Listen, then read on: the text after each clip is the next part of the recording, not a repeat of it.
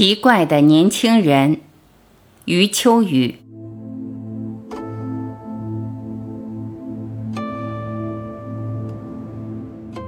我要说的是两千三百多年前的一位古人。让我描述一个可以想象的情景：一个高雅的会场，台上坐着一排德高望重的学者，一个个都在讲授着自己的学说。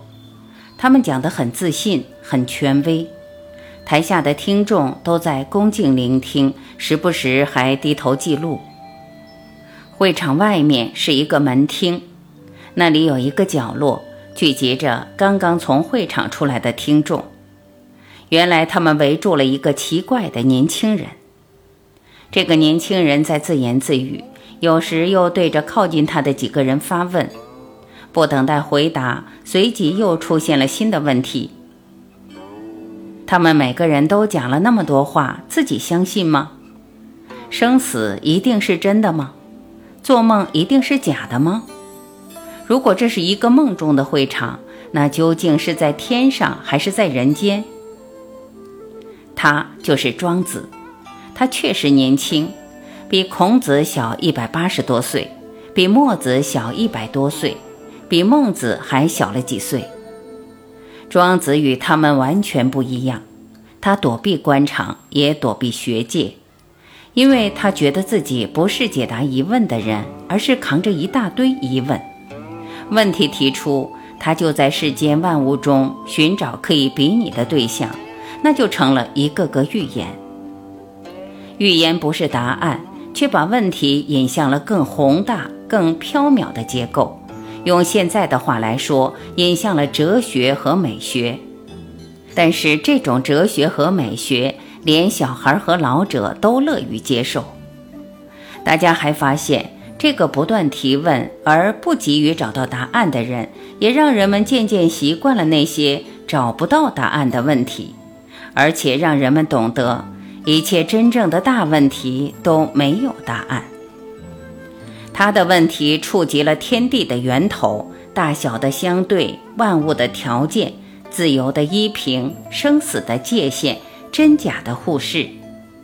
庄子提醒我们，首先要尊重自己心中的疑问，应该明白，我们心中的疑问可能会比种种讲解更加珍贵，说不定其中确实包含着开天辟地的功能。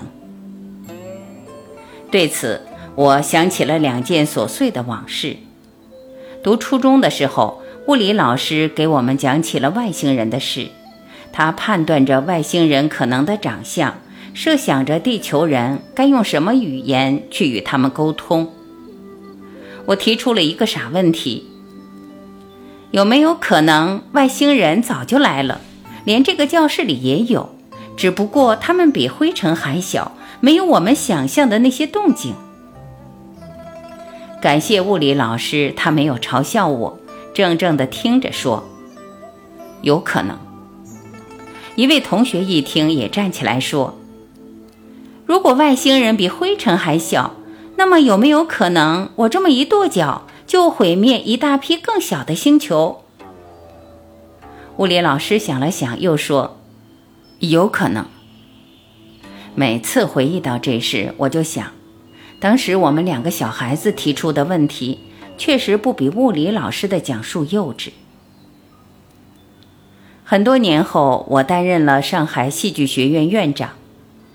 有一次，一位年长的教师向我抱怨，他在课堂上分析了几部古典剧作的创作特色后，有一个调皮的学生完全不在乎讲课内容，只是问：这几部剧本有没有演出过？演了几场？居然有好几个学生响应，教师认为这些捣蛋的学生严重影响了他的教学进程。看到这位教师的气愤表情，我安慰了几句。但一年之后，我以此为例，开始向全院讲授戏剧社会学。支撑这门新兴课程的是不同的剧作在各地剧场演出时的观众数据。这件事再次证明。能够真正推动思考的是提问，不要总是关注讲台。请注意，那个刚刚离开会影的背影或许更有分量。不要总是仰望白发，请注意那些稚气未脱的眼神里闪烁着更深的哲理。不要总是等待结论，请注意那些远离结论的无稽疑问，倒是触动了世界的秘密。不要总是相信斩钉截铁、气势恢宏、神采飞扬，请注意那些困惑、忧愁、无奈，才是人类最真诚的表情。那么，谢谢庄子，谢谢这位古代的年轻人。